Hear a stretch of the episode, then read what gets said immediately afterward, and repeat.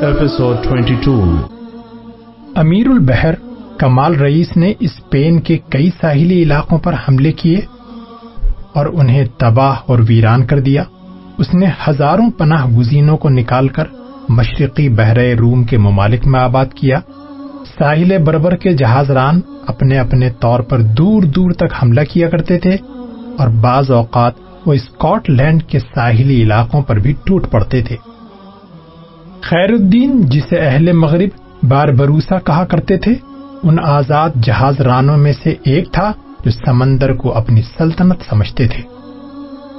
سلطان سلیم کے آخری ایام میں خیر الدین آزاد جہاز رانوں اور بحری قزاقوں کی ایک جماعت کے ساتھ ترکوں کے بحریے میں شامل ہو گیا اور اسے سلطان کی طرف سے بیلر بیگی کا خطاب اور جھنڈا عطا ہوا۔ امیر البحر کمال رئیس کے بعد خیر الدین ترکی کا عظیم ترین امیر البحر تھا۔ اس نے افریقہ کے ساحل پر چھوٹی چھوٹی خود مختار ریاستیں متحد کر دیں اور ساحل بربر کے تمام جہاز ران ترک بحریے میں شامل کر لیے۔ اس نے فریڈینڈ کے نواسے شہنشاہ چارلز پنجم کے مشہور امیر البحر ڈرویا کو ایک عبرتناک شکست دی اور اس کے ایک کپتان نے جنیوا کے بیڑے کو تباہ کر دیا۔ اب خیر الدین پاشا بن چکا تھا۔ جب وہ شاندار فتوحات کے بعد قسطنطنیہ پہنچا، تو سلطان سلیم علی شان نے اسے کپتان پاشا کا اعزاز دیا، جو ترکی کے بحری بیڑے میں سب سے بڑا اعزاز تھا۔ پندرہ سو چونتیس عیسوی کے موسم بہار میں اس نے اٹلی کا رخ کیا اور ریگیو، سلارڈ، اسپرلونگا اور فونڈی پر قبضہ کرنے کے بعد نیپلز کے بیڑے کو تباہ کر دیا، کیونکہ اٹلی اور نیپلز کے بیڑے اسپین سے مل کر سابقہ مورکوں میں ترکوں کے خلاف لڑ رہے تھے۔ ان مہموں سے فارغ ہو کر ترکی امیر البحر نے افریقہ کے ساحل پر بحریے کے لیے ایک مضبوط مرکز کی ضرورت محسوس کرتے ہوئے ٹیونس پر قبضہ کر لیا اور ان حکمرانوں سے نجات حاصل کر لی، جن کی وفاداری مشکوک تھی۔ اس کے بعد اس نے اطمینان سے اسپین کا رخ کیا اور اسپین کے مشرق کی سمت جزیرہ متورقہ پر قبضہ کر لیا۔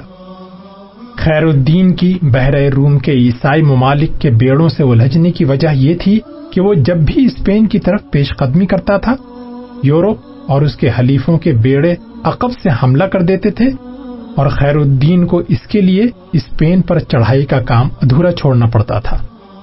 اسپین میں اس کی سب سے بڑی کامیابی یہ تھی کہ اس نے ستر ہزار مہاجرین کو وہاں سے نکال کر ساحل بربر پر آباد کیا تھا۔ اسپین سے بھاگنے والے مورسی کو اپنے ساتھ کئی پادریوں اور عیسائی روسا کو بھی پکڑ لاتے تھے، جس کے عوض بعض قیدیوں کا تبادلہ کیا جاتا تھا۔ خیر الدین کے بعد امیر البحر تورخت ترکی کا ایک انتہائی کامیاب جہاز ران تھا۔ جس کے نام سے جنوب مغربی ممالک کے ساحلی آبادیوں کے باشندے لرز اٹھتے تھے، لیکن بحر و بر میں ترکوں اور ان کے بربر حلیفوں کی عظیم ترین فتوحات سے اندلس کے چند ہزار یا چند لاکھ مسلمانوں کو تو غلامی سے نجات مل گئی، لیکن مجموعی طور پر یہ کامرانیاں اس بد نصیب ملک کے مسلمانوں کی تقدیر نہ بدل سکی اسپین میں جبرن استباغ لینے والوں میں سے اکثر ایسے تھے جو آخری وقت تک اپنے آپ کو یہ دھوکہ دے رہے تھے کہ وہ دل سے مسلمان رہیں گے اور دکھاوے کے لیے نصرانیوں کی مذہبی رسومات پوری کرتے رہیں گے۔ ان کے نام اور لباس تبدیل کر دیے گئے تھے۔ یہ گرجے میں عیسائی پادریوں کے ساتھ عبادت کرتے تھے اور اپنے گھروں میں بند دروازوں کے پیچھے چھپ چھپ کر نمازیں ادا کرتے تھے۔ چوری چوری اپنے جانور ذبح کرتے تھے انہیں شادی کی رسومات گرجے میں ادا کرنی پڑتی تھیں، لیکن گھر آ کر وہ اسلامی شریعت کے مطابق نکاح پڑھواتے اور دولہا اور دلہن عربی لباس پہن لیتے، لیکن ایسے معاملات میں سخت رازداری برتی جاتی تھی۔ کلیسا کو اس بات کا بہت ملال تھا کہ مورسیکوں نے عیسائی ہو کر اپنا مال و دولت بچا لیا ہے، چنانچہ ہزاروں سر منڈے راہب جن کے لیے بے بس لوگوں سے روپیہ بٹورنا ذریعہ روزگار بن چکا تھا۔ صبح شام کسی موٹے شکار کی تلاش میں سرگرداں رہتے تھے۔ کسی مورسیکوں کے خلاف کوئی تہمت لگانا یا کسی کو دھمکی دے کر اس کے خلاف بیان لینا مشکل نہ تھا۔ ملزم کی گرفتاری کے ساتھ ہی اس کی دولت ضبط کر لی جاتی تھی۔ پھر اس پر الزام خواہ کچھ بھی ہو، وہ اور اس کے وارث جائیداد سے ہمیشہ کے لیے محروم ہو جاتے تھے۔ اس زمانے میں عیسائیوں کے نزدیک غسل کرنا بھی ایک گناہ سمجھا جاتا تھا۔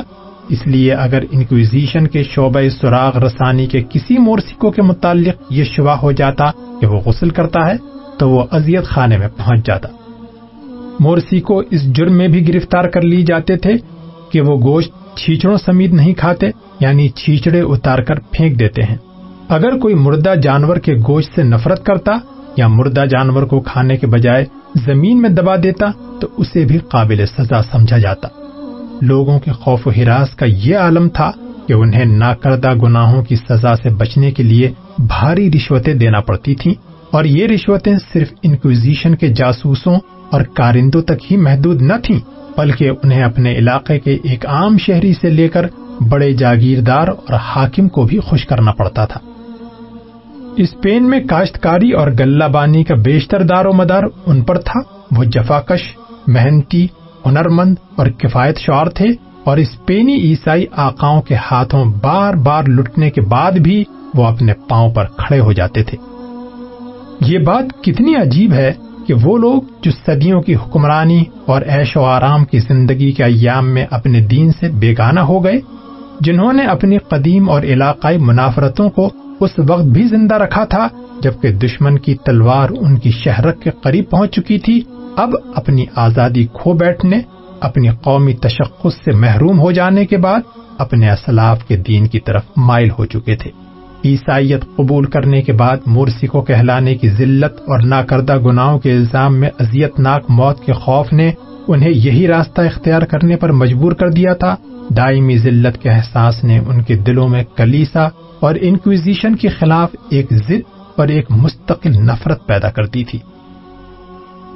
جنوری پندرہ سو سڑسٹھ عیسوی یعنی سقوط غرناتا کے پچہتر سال بعد ایک ایسا فرمان جاری کیا گیا جس کا مقصد ہی یہ تھا کہ مورسی کو مشتعل ہو جائیں اور حکومت کو ان کے خلاف سختی برتنے اور مزید لوٹ کھسوٹ کا موقع مل جائے۔ فلپ تانی کے اس فرمان میں مورسکو کو یہ حکم دیا گیا تھا کہ وہ اپنے نئے لباس مسلمانوں کے طرز پر نہیں سلوا سکتے۔ ان کی عورتوں کو نقاب ڈالنے یا برقع اوڑھنے کی ممانعت ہے، انہیں شادی بیاہ کے رسومات اور ضیافتوں میں کلیسا کے احکام پر عمل کرنا ہوگا۔ ان تقریبات کے موقعوں پر اور جمعے کے دن وہ اپنے گھروں کے دروازے کھلے رکھیں تاکہ پادری جب چاہیں معائنہ کر سکیں۔ بچوں کے نام اسلامی نہیں ہوں گے، کسی کو مہندی لگانے کی اجازت نہیں ہوگی۔ تمام حمام مسمار کر دیے جائیں گے، کوئی انہیں استعمال نہیں کر سکتا۔ انہیں یہ حکم بھی دیا گیا تھا کہ وہ تین سال کے اندر اندر اسپینی زبان سیکھ لیں۔ اس کے بعد کسی کو عربی بولنے، لکھنے یا پڑھنے کی اجازت نہیں ہوگی اور عربی میں لکھی ہوئی ہر دستاویز کل عدم سمجھی جائے گی۔ مورسی کو اپنی آزادی کھو چکے تھے، اپنی جائیداد سے محروم ہو چکے تھے۔ ان کی تہذیب مسق ہو رہی تھی اور ان کے لیے وہ زبان بھی ممنوع قرار دی جا رہی تھی۔ جو اپنے ماضی کے ساتھ ان کا واحد رشتہ اور اسلامی دنیا کے ساتھ تعلق رکھنے کا واحد ذریعہ تھی۔ غرناتا کا فوجی گورنر مارکولس آف مونڈیجار ایک تجربے کار سپاہی تھا اور اس نے بغاوت کا خطرہ محسوس کرتے ہوئے کلیسا کے اکابر کو یہ سمجھانے کی کوشش کی تھی کہ وہ اس قسم کے سخت احکامات نافذ کرنے میں جلد بازی سے کام نہ لیں۔ لیکن فلپ ثانی راہبوں کو خوش کرنے میں تلا ہوا تھا۔ یہ فرمان اونٹ کی پیٹ پر آخری تنکا ثابت ہوا اور وہ مورکا شروع ہو گیا، جسے مغربی مورخ غرناتا کی دوسری بغاوت کے نام سے یاد کرتے ہیں۔ تیئیس دسمبر پندرہ سو اڑسٹھ عیسوی کو کرناتا پر باغیوں کا حملہ بڑا زوردار تھا، لیکن البسین کی مورسی کو آبادی نے ان کا ساتھ نہ دیا اور وہ شہر پر قبضہ نہ کر سکے۔ تاہم کوہستانی علاقوں میں باغیوں کو غیر معمولی کامیابیاں حاصل ہوں۔ باغیوں کے اعانت کے لیے الجزائر کا وائسرائے رضاکاروں کے دستے اور اسلحہ بھیج رہا تھا اور ترکوں کے بربر حلیفوں کی طرف سے بھی انہیں اسلحہ اور گولا بارود مل رہا تھا۔ چنانچہ چند ہفتوں کے اندر اندر وہ ہزاروں راہب اور حکومت کی چوکیوں کے محافظ قتل ہو چکے تھے، جن کے اسلاف کلیسا کی آگ کو الفجارا کی وادیوں میں لے گئے تھے۔ باغیوں نے غرناتا کے ایک مورسی کو، ڈان ہرنینڈی کارڈو کو اپنا رہنما بنا لیا۔ یہ شخص خلیفہ عبد الرحمان کی اولاد میں سے تھا، لیکن غرناتا میں اس کا ماضی ایسا نہیں تھا کہ کوہستانی قبائل کی سنجیدہ لوگ اپنی موت و حیات کی کشمکش میں اسے کسی ذمہ داری کے قابل سمجھے تاہم اسے ایک اعلی خاندان کا فرد سمجھتے ہوئے باغیوں نے دھوم دھام سے اس کی تاج پوشی کی اور اس کا نام ابن امیہ رکھا گیا۔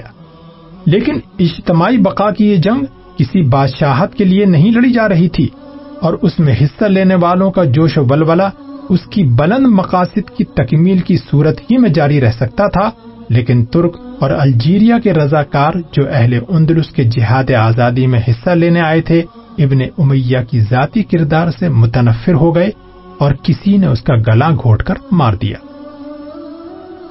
یہ بغاوت دو سال رہی اور اس کی سب سے بڑی خصوصیت یہ تھی کہ باغی اندلس کے کسی ایک حصے میں کوئی شاندار کامیابی حاصل کرنے کے بعد چند دنوں کے لیے مطمئن ہو جاتے، پھر حکومت کی طرف غرناتا کے مورسی کو ایلچی بن کر جاتے تھے اور باغی عام معافی کے اعلان پر ہتھیار پھینک دیتے۔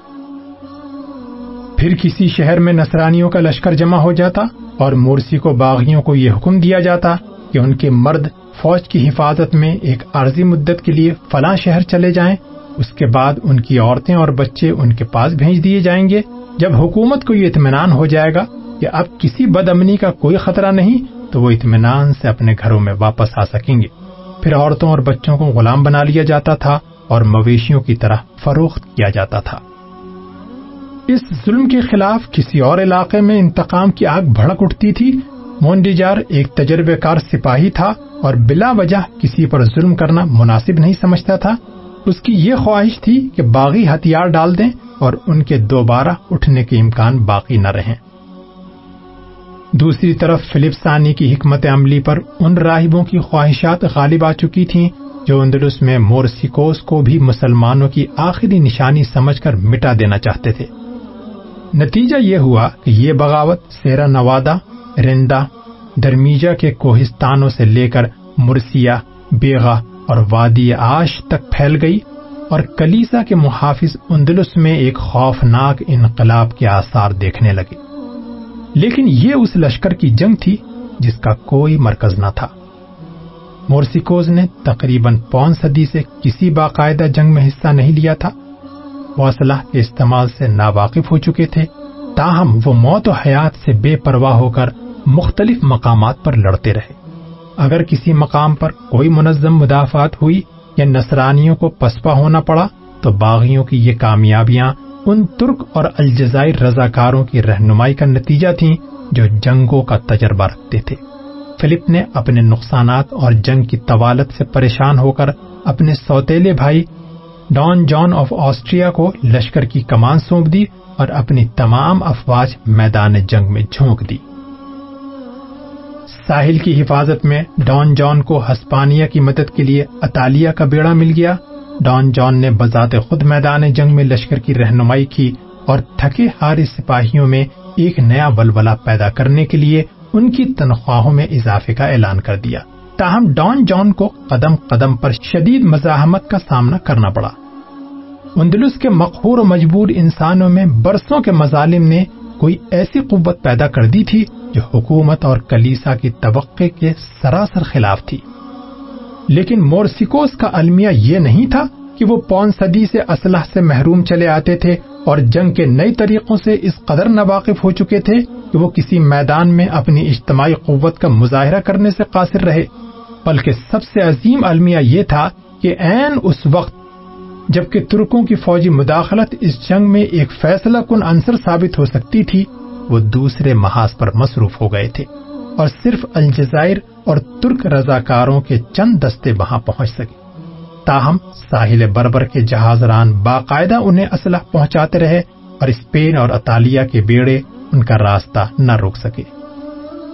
مارچ پندرہ سو اکہتر عیسوی یعنی جنگ کے آغاز سے ڈھائی سال بعد باغیوں کا آخری سردار ابو عبداللہ ایک ایسے غدار کے ہاتھوں قتل ہوا جو غرناتا کے کارڈینل بشپ کے ساتھ اپنے ضمیر کا سودا کر چکا تھا اور چھ ماہ مزید مقابلہ کرنے کے بعد باغیوں کی ہمت جواب دے گئی۔ پھر مغلوب ہونے والے اس تشدد کا سامنا کر رہے تھے جس کی نظیر مغرب کی تاریخ کے کسی اور دور میں نہیں ملتی۔ کوہستانی علاقے میں جو بستی نصرانی فوج کے سامنے آتی اسے تباہ و برباد کر دیا جاتا تھا۔ جو مرد گرفتار ہوتا تھا، وہ یا تو قتل کر دیا جاتا تھا، یا پابا زنجیر جہازوں پر مشقت کے لیے بھیج دیا جاتا تھا، بچوں اور عورتوں کو غلام بنا لیا جاتا تھا۔ پہاڑوں کی ایک ایک کھو تلاش کی جاتی تھی، جو لوگ غاروں سے باہر نکل آتے تھے، انہیں بے دریغ قتل کر دیا جاتا تھا۔ جو اندر رہ جاتے تھے، وہ باہر آگ جلا کر ہلاک کر دیے جاتے تھے۔ اس کے بعد صوبہ غرناتا کی تمام رہی صحیح مورسی کو، آبادی کو وہاں سے نکالنے کی تجویز پر عمل ہوا اور یہ حکم جاری کیا گیا کہ اگر سولہ سال سے زیادہ عمر کا کوئی مرد غرناتا سے تیس میل کے دائرے میں دیکھا گیا تو اسے موت کی سزا دی جائے گی۔ اور اگر نو سال سے زائد عمر کی کوئی لڑکی اس رقبے میں پائی گئی تو اسے کنیز بنا لیا جائے گا۔ چنانچہ مورسیکوس کو بھیڑ بکریوں کی طرح استلا اور دوسرے شمالی علاقوں میں ہانک دیا گیا۔ ان میں سے بے شمار ایسے تھے جو راستوں میں پھوک اور سردی سے ہلاک ہو گئے۔ جو لاوارس بچے وہ اپنے پیچھے چھوڑائے تھے، انہیں پرانے عیسائیوں کے سپرد کر دیا گیا تھا تاکہ وہ انہیں تعلیم و تربیت سے عیسائی بنا کر ثواب آخرت حاصل کریں۔ لیکن اس کا عملی نتیجہ یہ نکلا کہ وہ شہروں کی گلیوں میں بھیک مانگتے پھرتے تھے۔